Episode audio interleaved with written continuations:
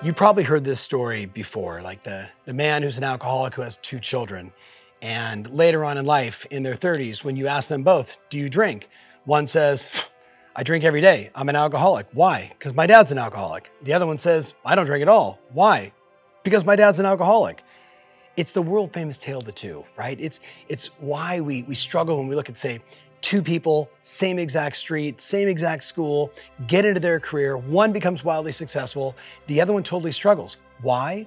It's because the meaning we attach to what happens, right?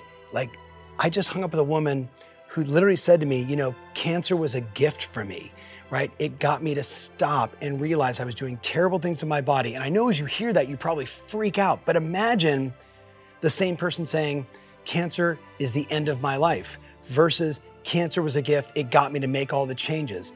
Things happen every day in life, right? Every single day. And the question is, what is the meaning and the story you attach to it?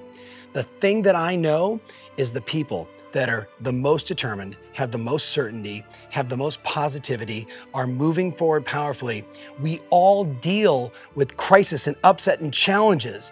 The difference is the meaning we associate to it and the story we tell ourselves. Is it the end or is it the beginning?